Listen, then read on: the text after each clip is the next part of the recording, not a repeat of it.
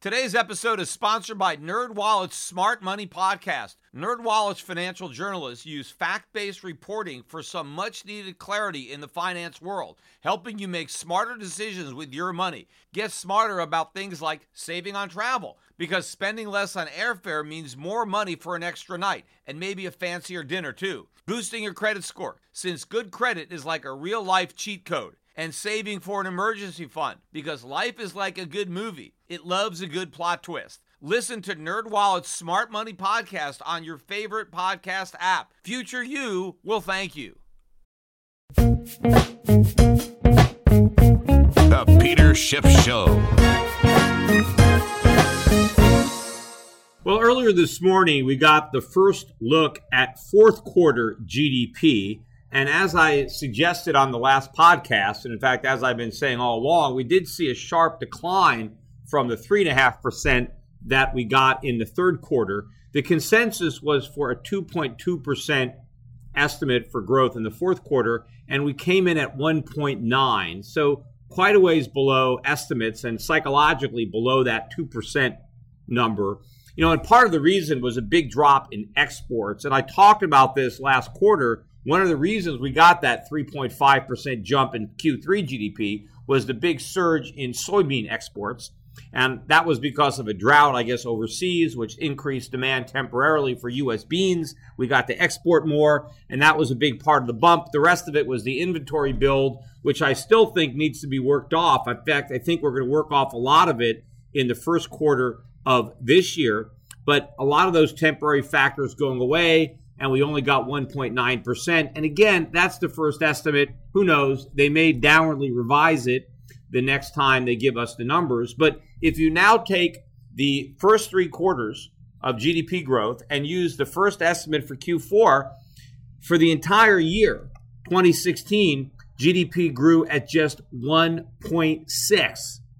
That is really the slowest rate of growth of the Obama presidency other than the first year, 2009, which was a recession.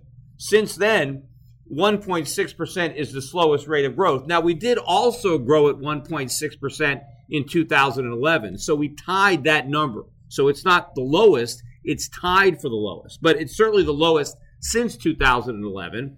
And 2011 and now 2016 are the lowest of the entire so called phony recovery.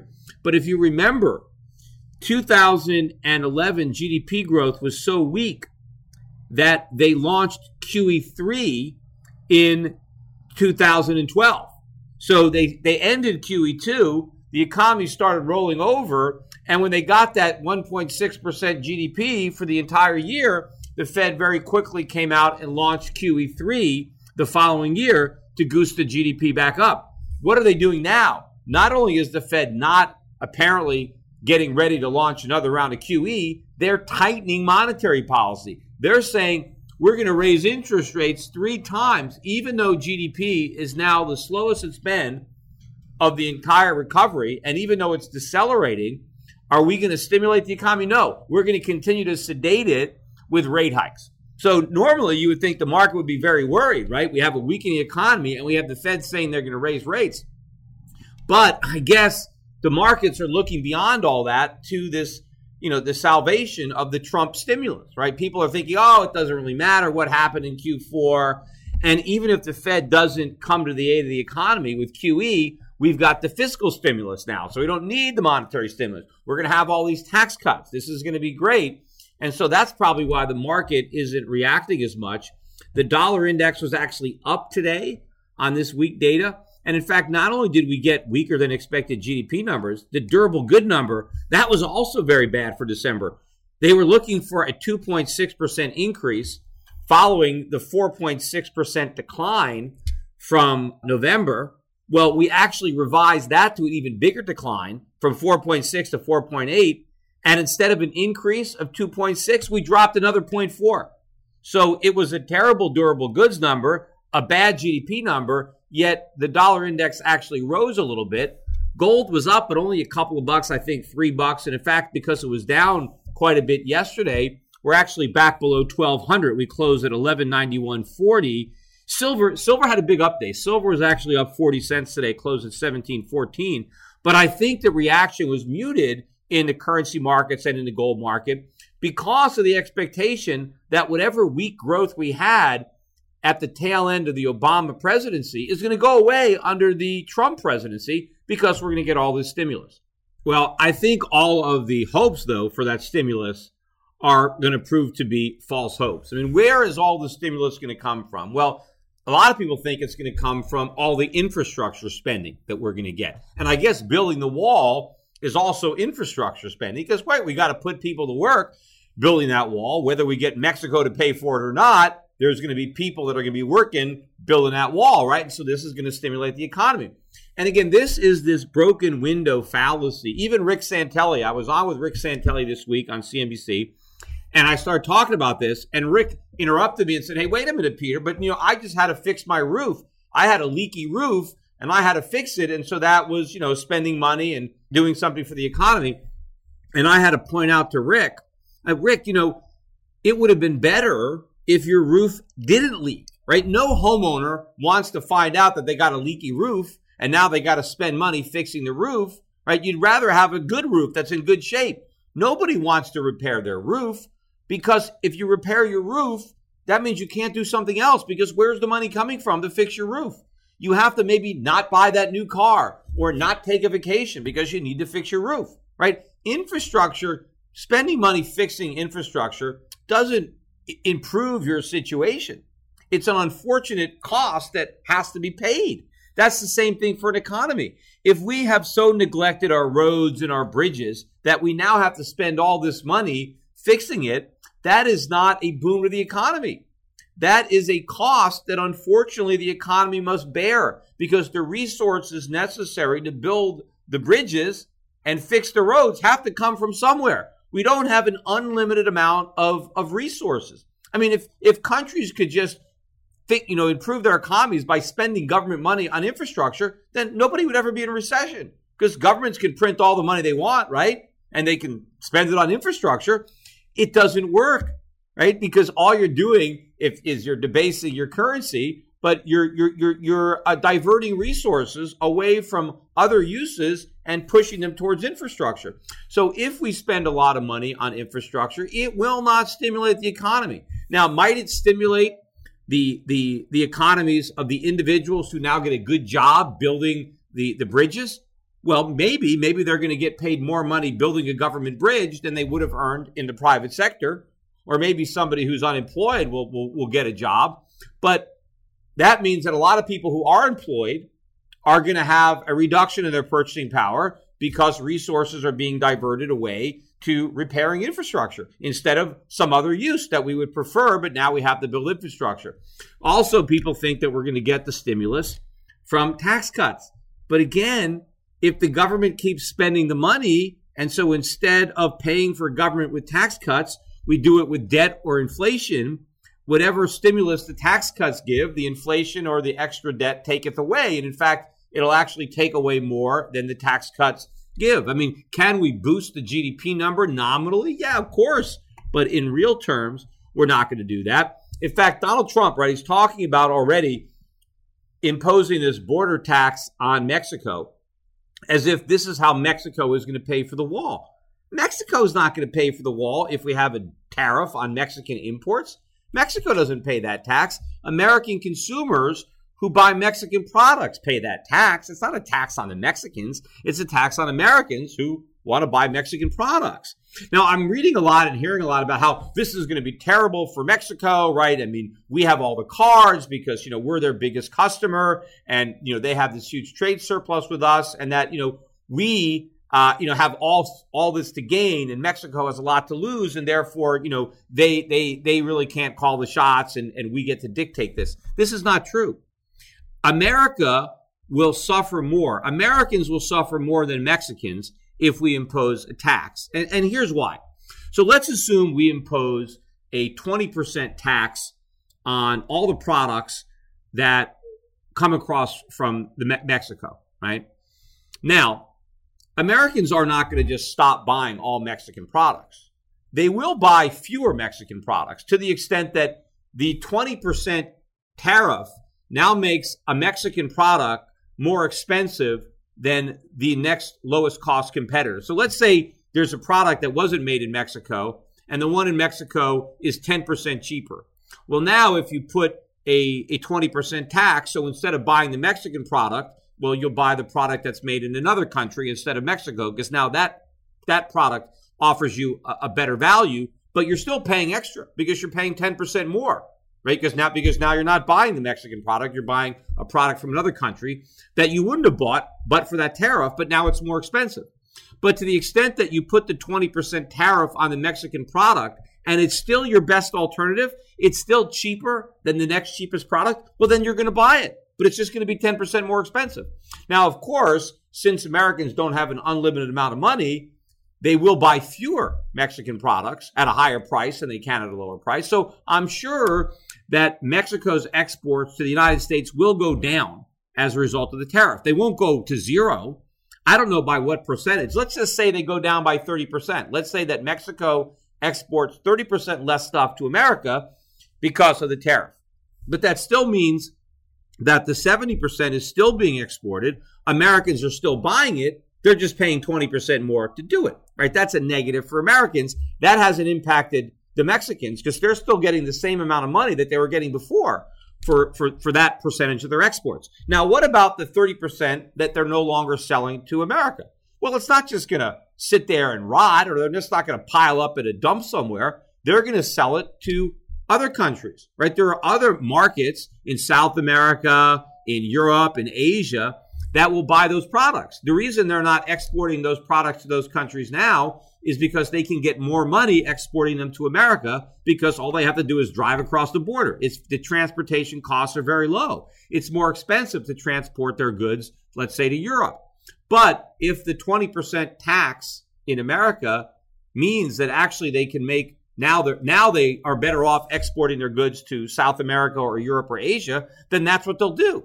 Right? They're still going to sell these products, now, they're not going to get as much as they would have got had they sold them to America, but they're going to make something. They're just going to make less, right? Or to some extent, they'll consume the products domestically, right? But obviously, they'll, the, the companies will not make as much money selling domestically because if they could, they would have already been selling domestically. The fact that they're exporting is because they can get a better price. But if they can no longer get a pr- better price, uh, exporting. They'll, they'll take what price they can get domestically, which actually helps Mexican consumers because now they get to buy more stuff that used to be sent up uh, north of the border. But the biggest loser is going to be Americans because we're going to have to pay more for everything. Either we're going to pay more for Mexican products or we're going to pay more for products that we import from other countries that are now cheaper than the Mexican uh, products with the tariff but are more expensive than what the Mexican products used to cost before the tariff. And even if we end up making something ourselves, we're going to be selling it at a higher price point than when we imported it from Mexico. So Americans are going to suffer. Americans are going to pay higher prices.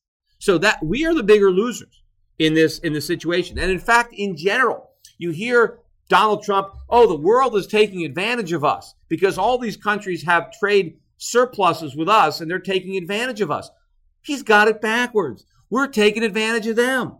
We're getting their actual products that they had to make using real resources, land, labor, and capital. They had to build things, make things, and ship them over here. And what did we give them? An IOU. We gave them a dollar. I mean, who's who's the sucker here? We get real stuff and they get an IOU, nothing. Right? It's just a piece of paper. It's nothing real. It's kind of like it's a check that we wrote against a bank account that has no funds in it. It's a bum check. If they ever tried to cash it, which means trying to spend it on American products, they, it, the check would bounce. But we're just writing bum checks all around the world. The world is taking our IOUs and just stockpiling them, and we get real stuff. So we are the winner. The world, the world is the sucker. And the reason they do this is because we have the reserve currency. It, this is not the result of free trade. You don't see these kind of relationships with other countries. It's just the United States that can run trade deficits with everybody because everybody wants our dollars. But once the dollar collapses, no one's going to want our dollars. And the only way, the only way Americans are going to get to import is if we can export. Right? This, these big imbalances are not because of free trade. Right? It's because the dollar is the reserve currency and people are dumb enough to want it. And so they're willing to exchange real goods to get these dollars. Well, the joke's on them, right? Because this is a bubble. This is a Ponzi scheme. The dollar's going to crash. These checks are no good. And then we're going to have to start pulling our own weight. Then we're not going to be able to take advantage of the world's productivity, of the world's production and manufacturing capacity. We're going to have to do it ourselves. We're going to have to make it in America. We're going to have to hire in America. And it's going to be a lot more expensive. It's going to be a lot more difficult when we have to get back in reality instead of living in this big bubble, this big fantasy. But you know, there's an expression again, right? Be careful what you wish for because it just might happen. And of course, we do need to do this because the longer we ride on the global gravy train, the harder it's going to be to create, you know, to ride on our own train when the world gets tired of, lugging us around, when they actually realize, you know, what what suckers they've been, you know, doing all this for us. Remember in my book, I compared it to Tom Sawyer, you know, getting all of um, his friends to paint his fence, to do his chores, and then he got the friends to pay him to do his chores, and he sat back and he had fun while he convinced all his friends to do his work. That's what we've done. See, I used to joke. I said, you know, when Mark Twain wrote Tom Sawyer, that joke in that book would somehow be the, the, the linchpin of the entire global economy, that the whole world would basically base itself on Tom Sawyer and having his friends whitewash the fence. But that's basically where we are. And people just do not understand uh, the real nature of this relationship.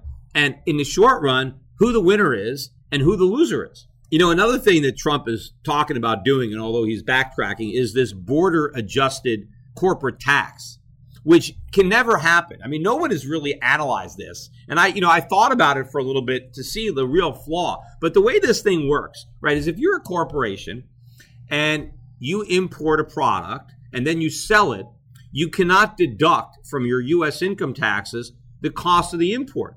So if you import um, you know, let's let's say you're a jewelry store and you import a Swiss watch, right? Let's say you import that watch and it costs you thousand dollars to import it, and then you mark it up fifty percent and you sell it for fifteen hundred dollars in your store. Well, when you sell it today, you would deduct a thousand. You have a five hundred dollar, you know, profit, and then of course, you know, you deduct your your your the rest of your costs, you know, your rent, your salaries to determine your taxable income. But under the border adjusted tax, you would not get to write off the one thousand dollars that you paid to import the uh, the watch. So now you're paying taxes on the entire fifteen hundred that you got when you sold it, not just the five hundred, which was the markup. And if the corporate income tax is twenty percent, which they're talking about reducing it to, what that effectively does is impose a 20% tax on imports, which U.S. companies will have to pass on, just like a sales tax, to their customers. So they will have to increase the price of the watch by 20% to recoup uh, to recoup that tax, right? And theory, this is this is how it's going to work. But the reality is, if you impose a 20% tax on foreign products that you buy from an American retailer, why would you buy them from an American retailer? Just go online and buy the Swiss watch directly from a Swiss company that's selling on the internet, or maybe even a Canadian company that's selling a Swiss watch. Just buy it yourself because there you don't have to pay that tax, right? You could get it and, and, and avoid it. And of course, you also avoid the local sales tax, which might be what, seven, eight, nine percent. So if they actually did this, it would destroy the brick and mortar stores. Nobody would buy anything from these stores. You would just order everything directly online because it would be so much cheaper. Right now, some of the online retailers, I guess they could set up foreign subsidiaries. So if you wanted to buy a product from an American online retailer, you would buy it from its foreign subsidiary. So you can buy it directly from a foreign country and just buy it yourself and not have to pay that tax. Now, of course, if we just had a VAT, or a complete tariff, then that wouldn't be a problem, right? If they just went out and said, we're going to have a 20% tariff on all imported products, then you would pay that tariff if you bought it directly.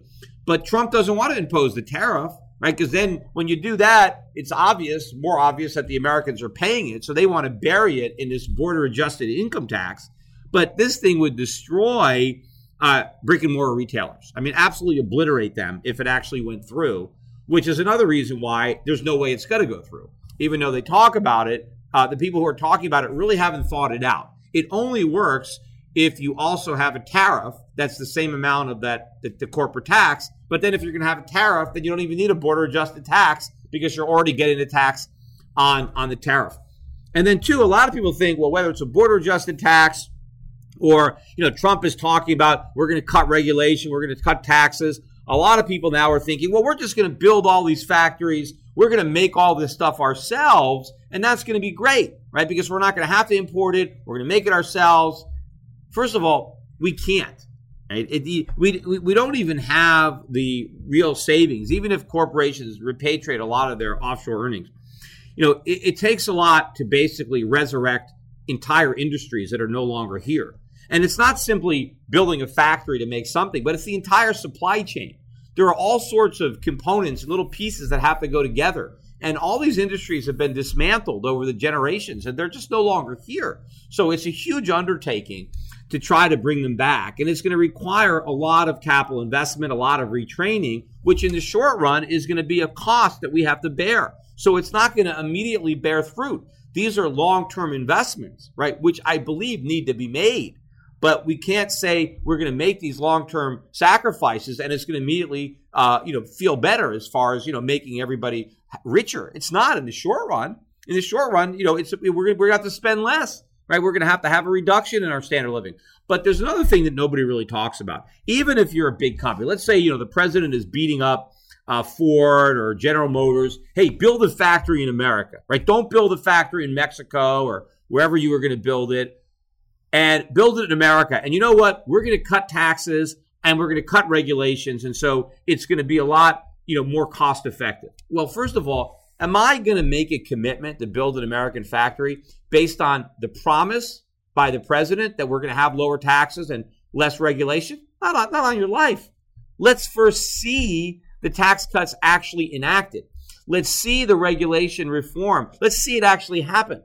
I mean, you're not going to do it based on, you know, the, the possibility that you'll have some regulatory relief. Let's see the regulatory relief. Actually remove the regulations so I can actually see on paper what regulations I no longer have to comply with if I build an American factory. And so I know exactly the reduction of my costs. So now I can do a cost benefit analysis and say, okay, given these regulations having been repealed and giving this reduction in tax, is it now better for me to build my factory here versus someplace else, right? But I'm not going to do that until I know exactly what the regulatory relief and cost and tax savings are. I'm not going to, you know, buy a pig in the poke. But then think about this. Even if we pass cuts in taxes and we eliminate a bunch of regulations such that it may be tempting to actually build a plant here, right? Based on these spending, these regulation repeals or based on lower taxes. How long is it actually going to take me to build that plant. I mean, it could take years. I don't know. Maybe it takes two or three years to build to build a plant to get it all uh, you know uh, finished to get all the equipment. Then you got to hire the workers. Maybe you got to train them. Right. This is a this is a long process. Donald Trump may not even be office by the time you finish with the, the factory. You build out the factory, hire your people, and now Trump's not in office. What if he doesn't get reelected in four years? What if a Democrat is elected? And then the Democrat is like, oh, well, we got to raise taxes on these corporations. Oh, we need more regulation. I mean, any regulation that they repeal today, they can reimpose tomorrow. Any taxes they cut today, they can raise taxes in the future. So I'm going to make a big investment as a corporation based on some tax cuts and regulatory relief that may be temporary, that's probably temporary. In fact, when you have a national debt the size of ours, 20 trillion, if we're not making any cuts in government spending, any tax cut is temporary because we're going to have to raise taxes to repay this massive debt that's going to go. So any tax cut you get now is just a down payment on a larger tax hike in the future. And of course, if the Democrats get in power in four years, who are they going to tax? Oh, the greedy corporations. Yeah, let's have a windfall profit tax on these corporate. They've been getting away with murder for four years of Trump. They had these low taxes. We need to we need to catch up. We need to make up. We need to have extra high taxes now to make up for those years of low taxes. I mean, you know that's what they're going to do. And who do you know? Maybe Trump. Maybe Trump gets reelected, but then he has to raise taxes because he there's a de- deficit crisis. You know, and then he okay, now we got to raise taxes. I mean, you've had Republicans right read my lips and raise, ta- raise taxes. I mean, and Donald Trump, he's you know he's flip flopped on things. So tax cuts now, tax hikes later. But you know, more likely, if we get a very liberal Democratic president, maybe maybe we have a massive recession in the next few years because this bubble burst under under Trump, and then the Democrats come in, and uh, it's game over. why take that chance? Who's going to be dumb enough to take that chance and invest the kind of money that you would actually have to invest? The only way that I would want to bring a factory back to America would be if I was confident that the tax cuts were permanent, if I was confident that the regulatory relief was permanent.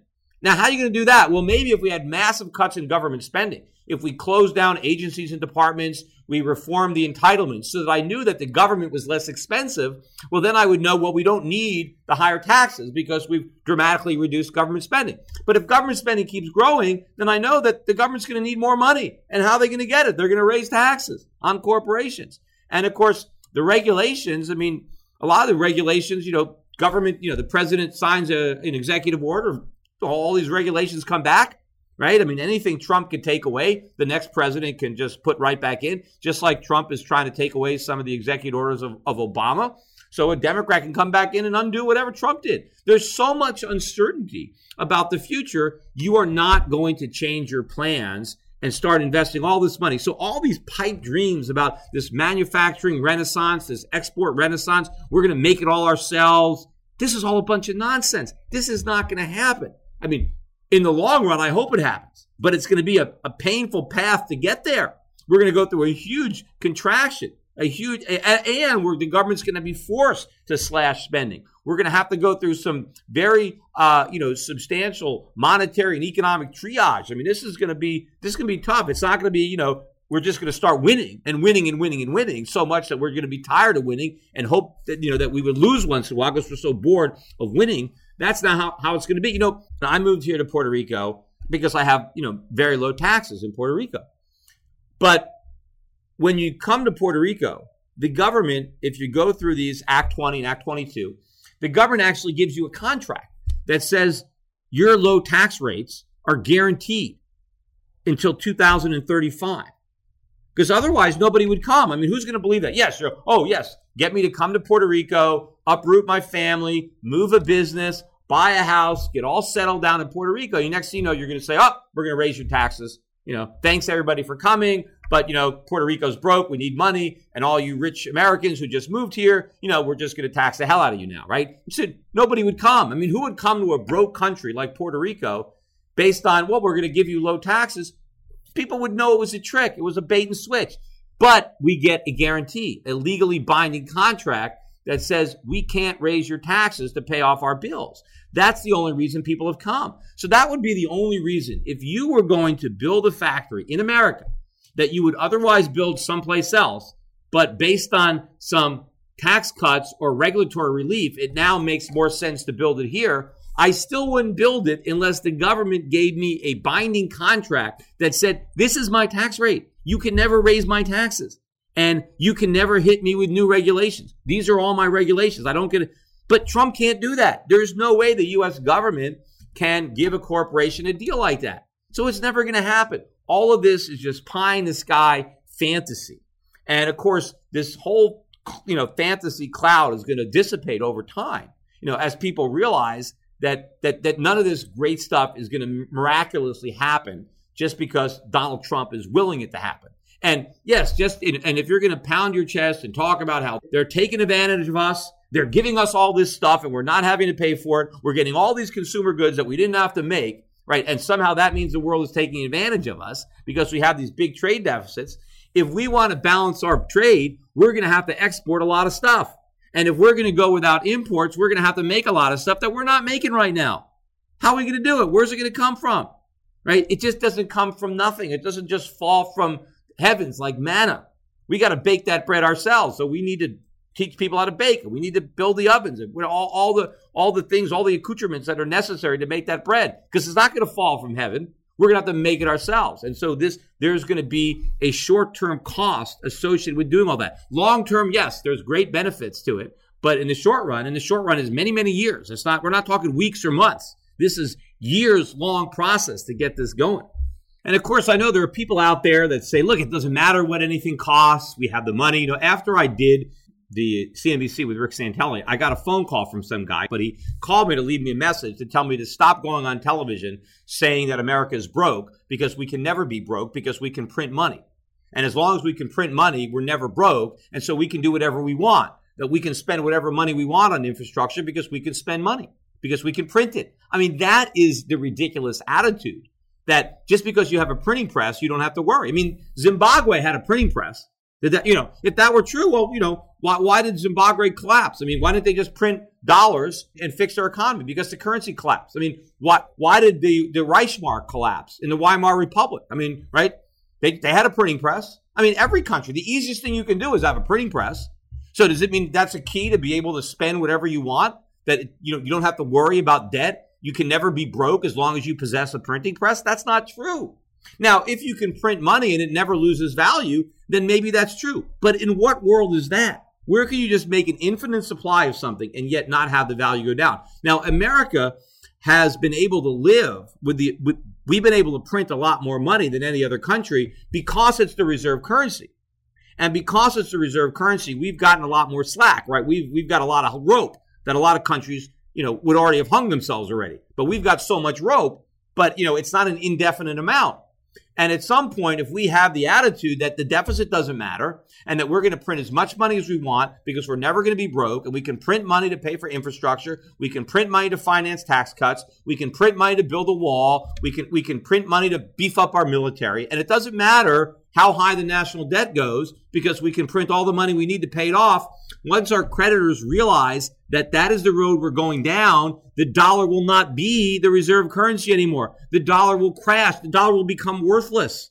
And then you're broke, right? When your money is worthless, you're broke. And if the dollar becomes worthless, what difference does it make how many of them the government can print? Because it doesn't buy anything, right? When the money is worthless, it doesn't matter how much you have right? How many, how much money? People in Zimbabwe had trillion dollar bills, hundred trillion dollar bills in their pocket. They were worthless. They couldn't even buy a pack of chewing gum with a hundred trillion uh, Zimbabwe dollars. So that's how you go broke, borrowing and printing in your own money because you have that attitude and you destroy the value of the currency. The only way to avoid that is to stop printing, raise interest rates, and then we experience the consequence of all this debt. One way or another, we're going to do it. But you have this Pollyannic attitude out there that it doesn't matter. As long as we borrow in our own currency, we can never be broke. The deficit doesn't matter. And so we can spend money on whatever we want, guns and butter, because we borrow our own currency. This is an unlimited checkbook. This is the biggest nonsense out there. And you know, a lot of people believe it. And I bet you can see the Republicans kind of embracing, even though in a way they've been, you know, campaigning as fiscal conservatives. Hey, a lot of these guys are probably going to turn into Keynesians and turn into you know uh, these I don't know what the MMT or whatever these this ridiculous uh, theory is about money printing, but that's what they're going to adopt because they want the guns and butter. They want to spend more. They want to have tax cuts. They want to do all this, and of course they want to get on this Trump train because they they, they see the momentum there, and so they want to they want to join the party. So I think a lot of these uh, fiscal hawks are just going to fall by the wayside. And you know that to the extent that there's some holdouts in the Republican Party, there's a lot of Democrats that want to jump on this train too, right? You know, because it's very pro worker. Look at the labor unions. Trump is palling around with the, the big labor unions. They love him. They love what he's talking about. So there's going to be a lot of people on the left that are going to join the Republicans who want to spend more money. And so the few fiscal conservatives out there that might object to some of these larger deficits, they're not going to have enough votes to overcome the unification of both Republicans and Democrats who, who want to support uh, bigger government and more spending and want to support Trump and want to be associated with that uh, when they have to go up for reelection in a couple of years. Today's financial advisors behave like pro wrestling TV commentators. They scream that the recovery is strong, debt is manageable, inflation is low, and that the Federal Reserve has everything under control. They may be oblivious, but the danger is real. Looking beyond the media hype can open a world of broader investing ideas. Euro Pacific Capital is a registered investment advisor that offers stock focused wealth management services that closely follow the strategy of our founder and CEO, Peter Schiff. We concentrate on those countries that are more closely in tune with Peter's vision of how capitalism is supposed to work. And these investments are not hard to find, provided you know where to look. Isn't it time you change the channel and let Euro Pacific put a little reality back into your portfolio? If you live in the United States and have $25,000 or more to invest, call 800 727 7922. That's 800 727 7922. Non U.S. residents access similar strategies through Euro Pacific Bank at europacbank.com. Euro Pacific Capital and Euro Pacific Bank are affiliated companies. Hello, this is Peter Schiff. I bet you didn't know that without silver, you wouldn't be hearing this podcast right now or be able to use a computer at all. From laptops to smartphones to TVs to speakers, virtually all modern electronics use silver to conduct electricity. Did you know that the average solar panel uses two thirds of an ounce of silver to function? And the solar industry is expanding dramatically, not just in America, but in booming developing nations like China and India. Silver is naturally antibacterial and is used extensively in modern medicine. Silver coatings are being added to breathing tubes, bandages, catheters, and other medical instruments to reduce the spread of infections. When antibiotics fail, silver still works. I believe the 21st century will be the century of silver. As fiat currencies continue to collapse and new uses are found for silver every day, the white metal's strong industrial demand and low per ounce price will make it increasingly attractive to savers around the world. At today's prices, people of any age and background can afford to buy some silver. Learn why silver is a smart and reliable investment in my free special report, The Powerful Case for Silver. Visit schiffsilver.com and download it now. The Powerful Case for Silver includes information about silver's amazing chemical properties. It also explains why I believe silver may outperform gold in the coming years. Download The Powerful Case for Silver and educate yourself, your friends, and your family about the white metal. Just visit schiffsilver.com to download my free report.